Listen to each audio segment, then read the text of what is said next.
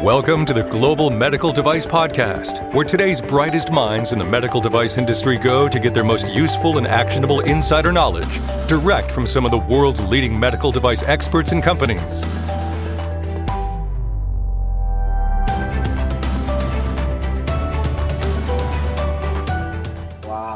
This episode of the Global Medical Device Podcast. I um, got to talk to two academic professors, uh, faculty members of biomedical engineering programs. Both are involved with the Greenlight Guru Academic Partner Program. I spoke with Renee Rogge. She's a faculty member at Rose-Hulman Institute of Technology Biomedical Engineering Department. And Devin Hubbard, he is faculty at the University of North Carolina, North Carolina State Joint Biomedical Engineering Program. And they talk a lot about their experiences of incorporating Greenlight Guru, the use of Greenlight Guru in the classroom to help teach complicated topics like risk management as well as quality management systems. And they share a little bit of work that they've been doing on some studies around risk management and EQMS work. So I hope you enjoy this episode of the Global Medical Device Podcast. Hello and welcome to the Global Medical Device Podcast. This is your host and founder at Greenlight Guru, Jon Speer. I'm excited about today. Of course, you probably hear me say that just about every single podcast episode, which is usually the truth. But today I'm especially excited because we have a couple of university professors joining us. First, let me introduce Renee. Renee is part of the faculty at Rose-Hulman Institute of Technology. Hello, Renee. Hi, John. Great to be here. Fighting Engineers, my alma mater. So sorry, Devin. I might have a little bit of bias, but our other guest is Devin Hubbard. Devin is part of the faculty at the Joint Biomedical Engineering Program at the University of North Carolina and North Carolina State. So welcome, Devin. Thanks for having me today. Actually, I think you're the reason that I know Renee. So this actually may have just come full circle. Yeah. And I've known Renee sort of tangentially for quite a few years. And I've been on the industry advisory board for Rose Hulman's biology and biomedical engineering department for quite some time. So we interacted. And then, gosh, I guess it was a couple of summers ago, Renee's like, hey, I'm going to be on sabbatical and I'm looking to get some industry experience. And she actually worked at Greenlight for a year. So that was an awesome experience for me. And, and Renee, I think think you had a good time too, right? Absolutely. Learned so much. It was awesome. And that's part of, you know, why the three of us are talking today. Devin, I know, you know, folks may not realize, but UNC, NC State has been a university academic partner with Greenlight Guru now for, I think, three years. Don't yeah. hold me to that, but something like that. And when Renee joined Greenlight during her sabbatical, we wanted to explore and expand and better define that program. And so, you know, Greenlight has been working with UNC, NC State, Rose-Hulman, Virginia Tech, University of Pittsburgh, University University of Colorado Denver, University of Texas Austin, Mississippi, Santa Clara, I think it's another. Santa Clara. Valparaiso. So a lot of different university programs. And, you know, really the intent behind that is how can Greenlight augment or help you as professors and teachers of biomedical engineering uh, better articulate, communicate, disseminate, you know, what's important about quality and regulatory. So I guess that's a place I'd like to start is how has that experience been for each of you? And at the risk of not both of you talking at the same time, we'll start with Renee using Greenlight in particular has been uh, so introducing that to our students has really opened a lot of eyes and doors for our students understanding what quality management systems look like and how they can take the things they're learning in theory and then apply them in practice. You know we're new to the scene using greenlight guru. Um, just this last year we were part of that kind of inaugural class of your academic program and i think the students really got a lot out of it. I learned a lot about how to teach students uh, and make it practical and real so i'm really excited about continuing the program and all of the opportunities I have working with these faculty to figure out how to help our biomedical engineers and other engineers enter the medical device industry with some power and some energy to help make some difference and some awesome uh, medical devices out there. Sure. Devin, I guess high level summary, how has the experience been for you and the students at UNC and NC State? Well, first of all, we were with you guys pretty early on. And yeah. I think part of the reason that I keep coming back and asking for more is because we have had such a great experience. I mean, we've talked about this before. I think that there's things that our students are getting out of an EQMS platform like Greenlight that they wouldn't get, you know, if we were trying to do a paper-based system. I think there's just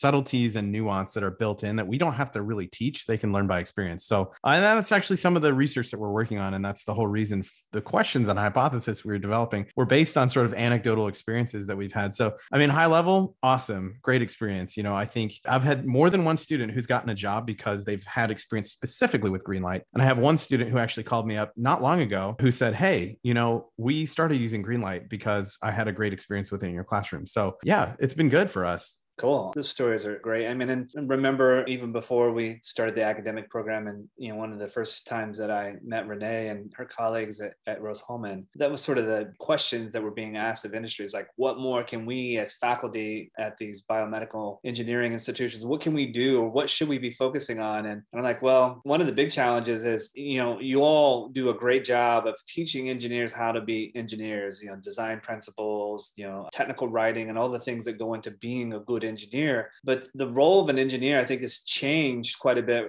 specifically from when I entered the workforce that back in 1998 to today. Back then, you know, you could just be an engineer. You could just learn design and technical writing and how to conduct a, you know, a good test study and all those sorts of things. But today, I think it's really important for undergrads and even, you know, graduate level students coming into the workforce to have at least some working knowledge or understanding of quality and regulatory. What are you hearing? I mean, I know you shared some of your comments, Devin, but what are some of the other anecdotes that you all are hearing, either from students or from employers who are hiring your students? I think a lot of it is just understanding how the different um, players work together and mm-hmm. how important it is that there be open communication. And that's one area that the platform helps is with information will shift from one group to the other. So if they're working on design controls or risk or it's post market, it shows how it does all fit together and work. So they're not thinking, I'm just going to be an engineer in a cubicle. They're saying, no, it's more complicated than that. And why? It's not just a bunch of checkbox things they have to do. It's critical for the development of the product that they communicate their ideas because someone's going to pick it up and run with it later. And I think yeah. that helps yeah. them understand that. Yeah, I think I'll add to that too, if you don't mind. I, the other aspect is like, you know, quality and regulatory affairs is a really moving landscape. And I think the ability for a student to get immersed in a system like this before they graduate gives them a huge jumpstart because not only when, like when they leave and take a job, regardless of where they are in the medical devices or therapeutics realm for that matter, they're going to have to get up to speed on all that. And I think if they can get over the hurdle of like the basics of what is quality management, why do we do it, how is that related to risk, those sorts of questions, they can take time to figure that out and understand fundamentally. And I think giving that to the students before they leave gets them that much further along so they can then pick up at the you know industry specific components like oh here are the specific sets of regulations to your device or field or therapeutic. So i think yeah, yeah. personally i can relate to that. I mean i'm a little bit of an oddball. I happen to have a chemical engineering degree not a biomedical engineering degree. So the fact that i entered into the medical device industry is a little bit of an, an outlier or an unusual career path for, for someone with that degree. But once i got into my role for some reason you know i think in systems you know the engineering controls classes were some of my favorite because they made logical sense to me. And really when you get into a company especially one that's regulated like uh, in a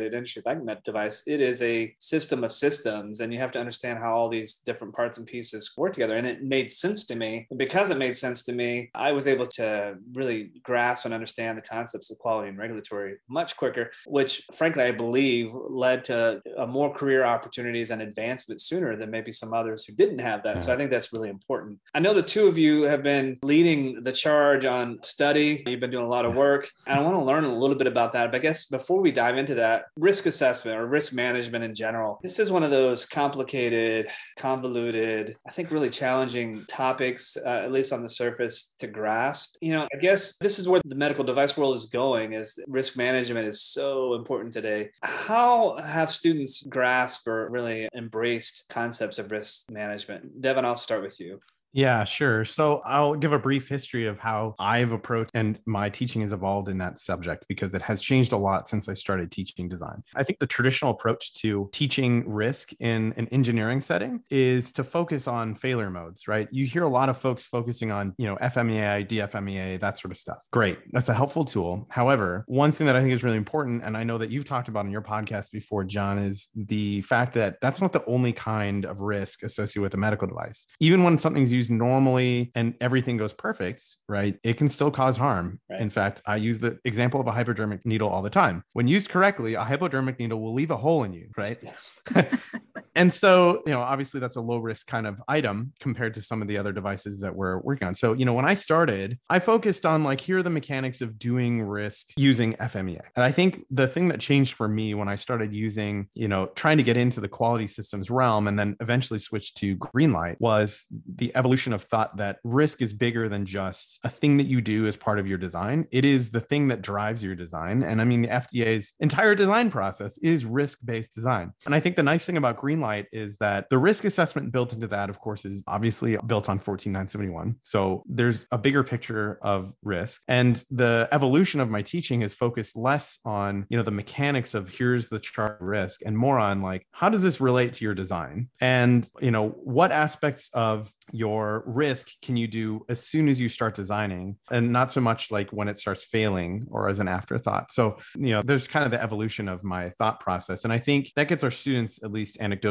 closer to what they should be doing, you know, if they go into the medical devices world. Sure. So Renee, you know, you and Devin have done a lot of work on sort of assessing and evaluating risk assessment and quality management system in the classroom, and so much so that it prompted some research. Can you talk a little bit about what prompted the research? And I want to get into learn a little bit more about some of the study that you guys have been working on. Yeah, so I'll talk a little bit about why it's challenging in capstone design to deal with risk. There's a lot that goes into a capstone design course. You're just shoving a lot into maybe a two semester or two quarters or three quarters course. And so it gets a little overwhelming sometimes for faculty to think about how to teach it. And it kind of gets a bad rap like, oh, it's too hard to teach quality or it's too hard to teach risk. And so it's easy to kind of back up and just teach the basics of FMEA and say they'll learn the rest on the job. And so I think that's where Devin and Casey Howard and I kind of got together and thought about a way to help our colleagues and ourselves tackle risk in a, a manageable way that can be inserted into a capstone design course. So, what we started thinking about was kind of a case study approach to teaching risk and providing resources and kind of an instructor's guide that faculty could use as a part of their capstone course. Because not every capstone project will lend itself to a great example for risk assessment or risk analysis. So, we're trying to help ourselves and our colleagues figure out ways to implement risk.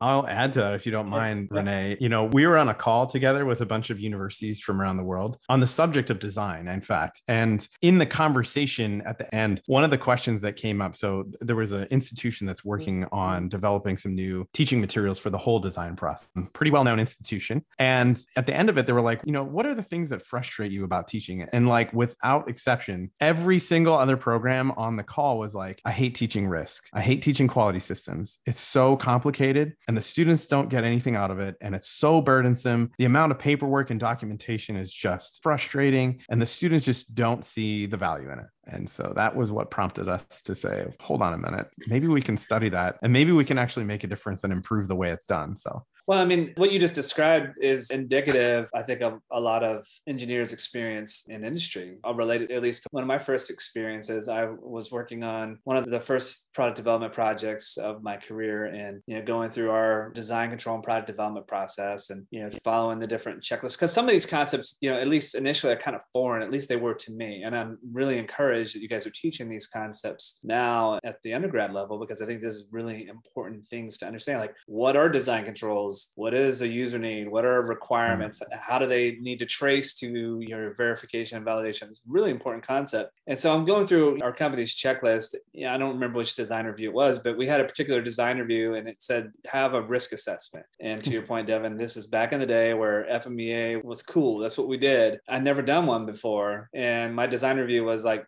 the next day and i'm like oh crap i haven't done this so i went and like barricaded myself at my desk and spent probably that whole day definitely that whole day, doing an FMEA style risk assessment to check a box, but getting no value out of it whatsoever. And after I did that, I'm like, man, that was that's what always frustrated me early in my career is doing things that I got no value out of. And I think this is a lot of people are really confused on risk management and maybe even quality systems. Like they don't mm-hmm. understand the value. Well, to that point, you know, I think maybe one thing that's really unique to the university setting that, and I hate to generalize, but students don't like doing busy work. I mean, who does, right? And I think that while we are a required course, so maybe we have the luxury of being able to say, no, you have to do this. I think of my colleagues who have to teach other courses where they've got what students would perceive as minutia, right? Like, why am I doing this busy work? And I think that's the category that tends to be thought of when people are thinking of QMS and yeah. risk assessment. And that to me, fundamentally, the problem with the perception right. is like, no, there's a reason we do this. And the reason is obviously because people are using your device. And more importantly, you're designing it. so you got to be thinking about that stuff. But yeah, if you're doing it to check a box, which is again, any students who are listening to this, I'm sorry, but I hate it when my students come to me and say, What do I do to get an A? It's like, you're thinking the wrong way. Think of this as an experience that you need to use to develop the skills you'll use when you leave here. So, anyway, part of the impetus on my end of for doing the QMS research is to understand how we can better deliver this as a package to students so it isn't a piece of busy work, you know? Yeah. Exactly. Any other thoughts on that, Renee? No, I think Devin uh, captured that beautifully. That's I, yeah. I agree 100%. Yeah, I've worked with enough engineers that engineers are very good at thinking about ways that things can fail and ways yeah. things can break. and, and, you know, that's good. That's a good skill set to have. The other thing I think engineers are pretty quick to gravitate towards is the failure mode and how it can lead to death. You know, like challenge an engineer sometime like, all right, paper cut. And yeah. they will, in less than three steps, tell you how you can die from a paper cut, right? So it's a little morbid at times, but we need to think, you know, more big picture. And I think we need to do a better job of understanding how to use that critical risk based methodology and thought processes to better inform the design. You know, and I think this is where yeah. the industry is behind the times, hugely behind the times, because we're not really applying in a meaningful sort of way risk based methodologies to improve product design. Well, I mean, to be fair, I think industry is probably ahead of general academia on that, if only because industry's practicing it, right? Like, and don't get me wrong, I guess what I'm saying here is like we take our cues from industry, or we should be, for our students who are going to go that direction. And so, you know, the best we can do in many cases is to try and keep up with trends. And so, again, at the risk of sounding maybe overly cynical about academia, I think that's something that's important. Like the fact that you point that out makes me think, like, well, how far behind am I? You know, I don't know if you feel that way, Renee, but. Yeah, it's a good point. I like where you were going with John talking about the, the everything leading to death, and I think that's one of the things when we were coming up with this the case studies. We wanted to back yeah. away from that and think about ways to be reasonable and realistic and show how it can help you in product design to think about these other options for how things can fail. So. Absolutely. Yeah, and credit to Renee because you're the one who figured out. You came up with the case study that we ultimately landed on, which is involves a pedicle screw, and it's sort of like somebody's not going to die from this. I don't think. Again, you can always find a way, but I think it's a great example of a device that is medium risk, right? right. Like on the spectrum of device classes, we would put it there. So yeah. Yeah. And we'll come back to that here in a moment. I want to take a brief break. I want to remind folks I'm talking with Renee Rogge. She is a faculty member at Rose Hulman Institute of Technology. And Devin Hubbard, he is faculty member at University of North Carolina and North Carolina State Joint Biomedical Engineering Program. And while I'm taking this break, I want to remind folks about Greenlight Guru, the only medical device success platform in the market today. It's been designed specifically and exclusively for medical device professionals by actual medical device professionals, which seems crazy, but it is true. We have workflows and solutions to help you manage design controls, risk, your documents and records, as well as all those quality events, things like CAPAs and complaints. And it's all in a single source of truth, a single platform for you to use. So if you'd like to learn more about the Greenlight Guru medical device success platform, I would encourage you to go to www.greenlight.guru. We'd love to have a conversation with you, understand your needs and requirements, and see if we have solutions to help you. So again, www.greenlight.guru to learn more. All right, so let's talk about this study design. So Devin, you talked about pedicle screw, and it's sort of Renee's brainchild, so to speak. So Renee, talk about what is the study that we've alluded to a couple times so far. So we tried to find a topic that would be something that would be a low barrier to entrance for uh, faculty and students to get up to speed on very quickly. So uh, they don't have 10 weeks to learn about pedicle screws. So we tried to pick something very mechanical that has some risk associated with it that we could develop kind of a, a case study on and also allow students and faculty to interact with the FDA website and use um, recall notices or MAUDE events to kind of reinforce the things that they may talk about in classes naturally. So what we did was we picked on the pedicle screw. We found a recall notice that identified some potential problems that were being seen in an operating room. And so we decided to put our students and our faculty in this scenario where they have a product, a similar competing product on the pedicle market line that they have used the company that has the recall notice, they have part of their 510K. And so now they're saying, hey, is so the premise is, is there something we need to be worried about because was there's this recall notice that has been issued. So while your engineers are gathered together and said, here is our risk matrix, a little section of it for the intraoperative concerns that have been addressed in that recall notice. What do you think, kids? Tell us what we should be concerned about here. So that's the background for the study a couple things to that if it's okay. Sure. So, yeah, sure. you know, we spent a lot of time trying to figure out how to make something like this engaging, right? So, I think it's easy to make risk boring. I think it's hard to make risk engaging in a way that is educational for the students. Here's where it gets interesting. So, the way it's structured is that it's kind of like a who done it, right? The we intentionally leave a lot of for students to explore all the options for what could have gone wrong. So, the MAUDE events that Renee has pulled out will direct student teams down different paths pathways, right? So, for example, you know, the original recall that we used happens to involve a tool. I don't want to give it away because if I have students listening to this, I don't want them to get the answer.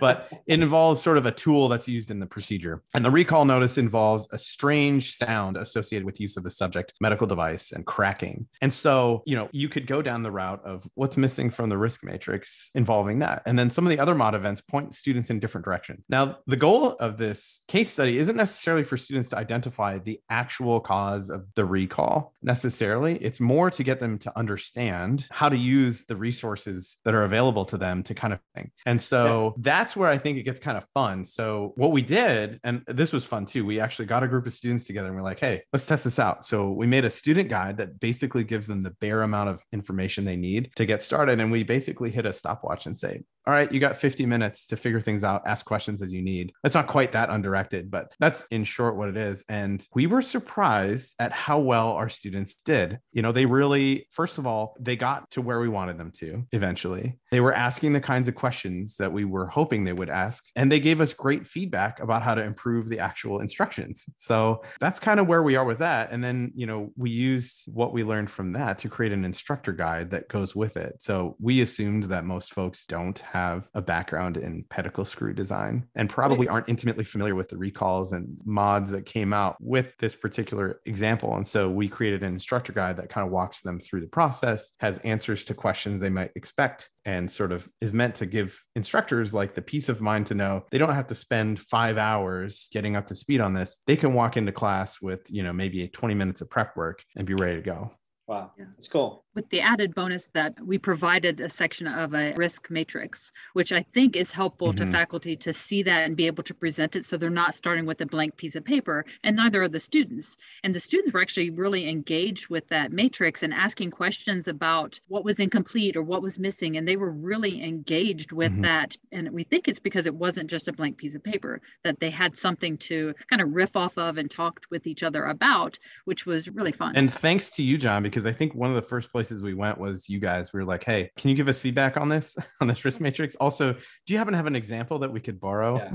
So yeah, thanks for that. Well, the experiences that you are sharing, they really mimic and mirror what we often hear from a lot of startups. You know, they know enough to realize that, okay, these are things that I have to do. I cannot ignore. They may or may not have any working experience with risk or design or any of these sorts of things from a regulated point of view, but they're always looking for help and guidance and direction and examples and all that sort of thing. Because I think once it clicks, it clicks. Sometimes it takes a moment to, I can imagine it's super rewarding for each of you when you actually see, you know, like the light bulb go off. I, I assume that, that that happens quite often. Yeah, I think so. I think there's like the analogous scenario to seeing like that click of understanding with this kind of thing because like engineers tend to be drawn to puzzles, right? And we've right. given them a puzzle, yeah. right? And I would argue it's a pretty fun puzzle to work out. And at the same time, I think it hits all the notes that we're trying to get to. Like, here's how you use it. Yeah, now go do it. I, I think know. one student actually did use the word fun. I think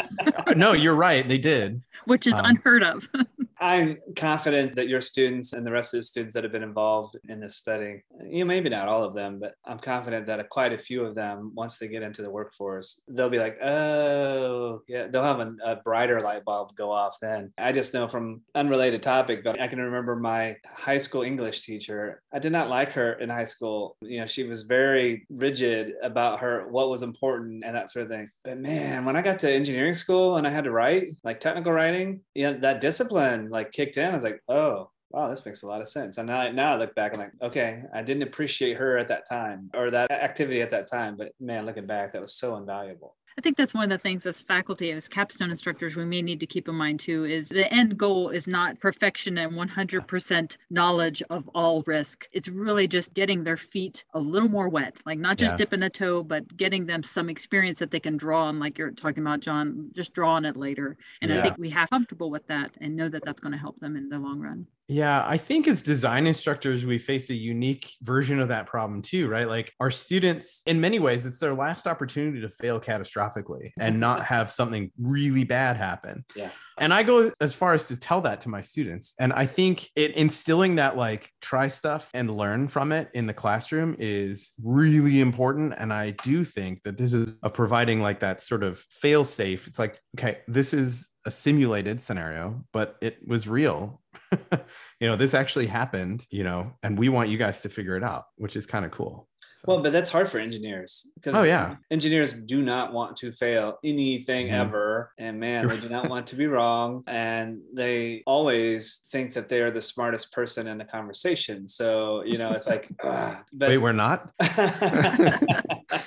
Shh. you know, that's for others to determine. But all right. So I think you also did another study or same yeah. study, or the other study was this on the EQMS side of things? Yeah. I was going to ask if you wanted us to tease that information yeah, a little sure. bit. Talk, so talk about that too.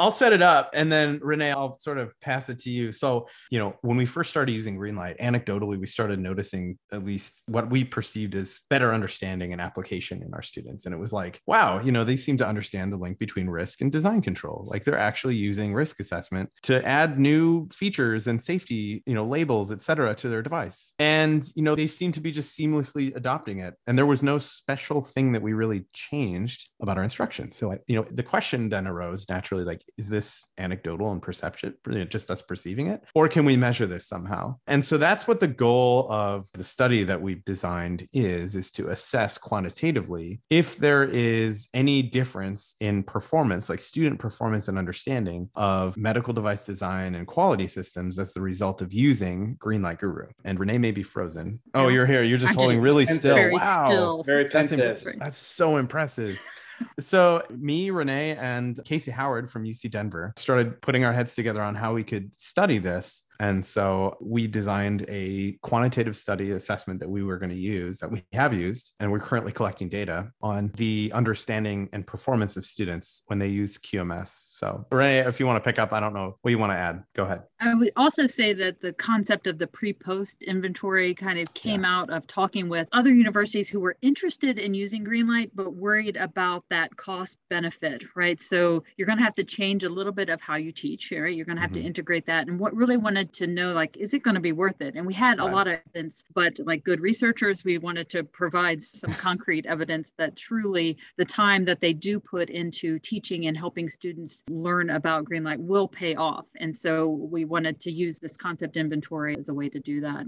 yeah. So we inserted a number of controls in this study. You know, like educational studies are always difficult because you're gauging inside of somebody's brain. So the methodology is really selected. And without going into the details, basically what we did is that we did a pre post study, which in this context means that before students are exposed to an EQMS platform, we ask them a series of questions. And this battery of questions is broken into sort of three sections. There's a section that just collects information about their background and experiences thus far. So have you worked in a company before that uses a QMS platform. Obviously, that might change your understanding of it without coming into the classroom. And then we had a section on that's called a concept map. A concept map is used to visually gauge somebody's understanding of a subject. The way it works is that you give somebody a word bank. And in this case, we gave them a word bank of terminology that's used in medical device design. And we ask them to draw the connections between those words visually. So they write all the words onto a piece of paper and they draw lines. And where the lines go, they basically write in like what it is that connects, you know, risk and design sure. controls.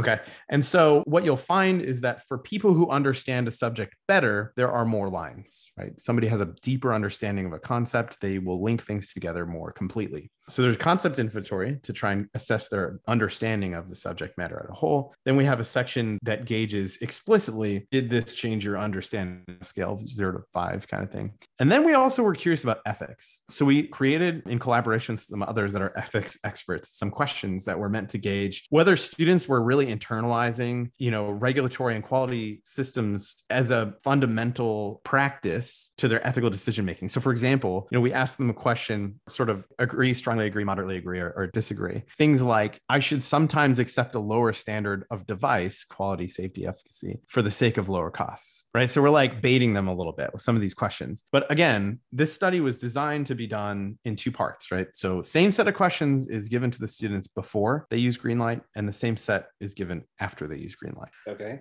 I'm like kind of fascinated by this. I haven't obviously seen the results, and I think the study is still ongoing, right? Yeah, we just got the post data for our institutions at the end of the semester, so we're still doing a bunch of crunching. A fun story about the word bank that Devin talked about. We didn't initially have a word bank. Sometimes concept maps are just put all the things you think of related to this topic. And right. when we beta tested that with just professionals, it was thousands of different words. So we decided to narrow that down for for any listeners who are concept map experts. They know yeah. that the word bank isn't necessarily part of it, but we had to do that. Otherwise, we were going to end up with some really interesting data yeah. to look at. Yeah, I think that you just added something that's really important. So we started off on this trek with just three people, and then we were like, you know, we should really get some industry folks. So actually, Casey, Renee, and I pulled together. Actually, I think it was mostly Casey, the folks from her industry network, to come in and give us just you know inform our direction for what we should be assessing because i think at the end of the day the hypothesis is does this make you know is Greenlight in the classroom affecting our students ability when they leave and go get hired? And so we needed to make sure we were asking questions and probing our students skills and understanding in the areas that are relevant to industry right? Yeah absolutely. Well first and foremost i'm honored that Greenlight and i have had an opportunity to work with the two of you and the other academic institutions. You know i'm so appreciative of what you guys guys have taken and run with. I mean, just the fact that you're doing some scientific research and analysis of some of these complicated topics. It's just like when you first shared that with me some time ago, I was a little bit in awe, but I didn't really get it. And then as we talked further, I'm like, oh my goodness, this is amazing information. So I'm really looking forward to the study when those items are published. And I hope that we can disseminate those to the world. I, I don't know what your plans are for that, but you know, if and when we're able to do that, I'd love to share that with the world. Yeah, we just got our data back, so we're gonna start analyzing, okay. and we are planning to publish it. Yeah. All right. Obviously, well, it's gonna be the front page of Nature. I'm pretty sure. well, I hope it is. I mean, it's, it's, uh, that'd be great.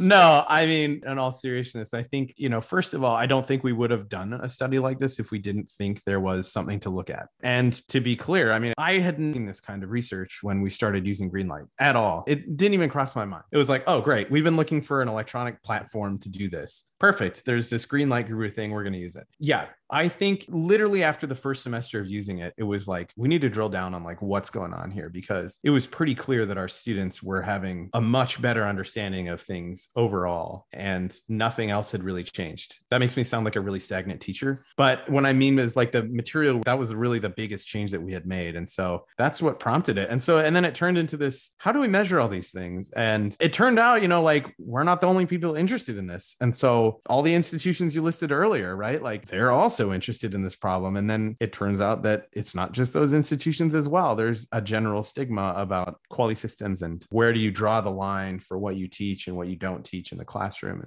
I think Greenlight offers something that's a little unique. Yeah, um, I appreciate the opportunity to work with you all. Any final words before we wrap up this episode of the Global Medical Device Podcast? Oh, if anyone's interested in seeing the case study or working with us on another case study for risk, we would love to collaborate. Where we like new ideas and we like running with stuff. So anyone should feel free to reach out to us if they want to be involved as either a pre-post inventory, as either a partner using Greenlight or as a control. We're also looking for people willing to play along with us. Yeah, and I'll also extend the offer for other academic and universities who, you know, you're teaching biomedical engineering either at the undergrad or graduate graduate level, if, if you'd like to learn more about how you can use Greenlight Guru in the classroom, reach out to me. Let me know. Pretty easy to get a hold of. Jon J O N period Speer, S P E E R at greenlight.guru and let me know a little bit about the courses you're teaching and your institution and that sort of thing. I expect we'll be announcing our 2021 2022 academic partner program participants. That's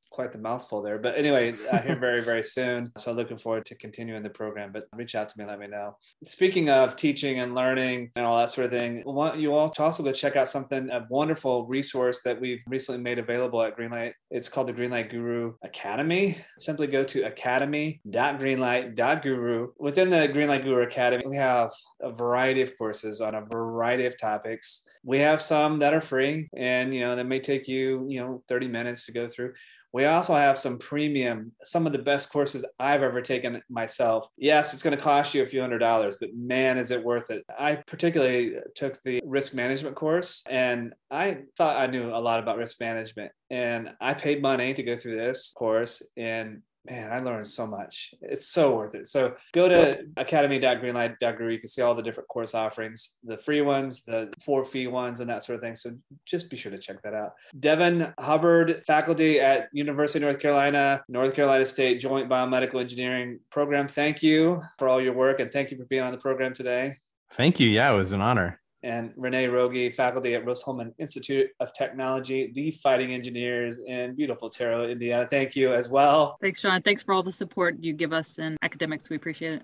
Absolutely. And folks, thank you for being loyal listeners of the Global Medical Device Podcast, the number one podcast in the medical device industry. I forgot to mention there is another podcast you need to check out Guidewire Podcast by Devin Hubbard. So go check that out. Devin, where can people find the Guidewire podcast? Yeah, any streaming service actually. We're on everyone, but Guidewire podcast. If you go to guidewire.unc.edu, you can check us out and learn more. Yeah, it's good stuff. I highly encourage people to check that out too. But thank you all for listening. Uh, continue to spread the word about the Global Medical Device Podcast. And as always, this is your host and founder at Greenlight Guru, Jon Speer.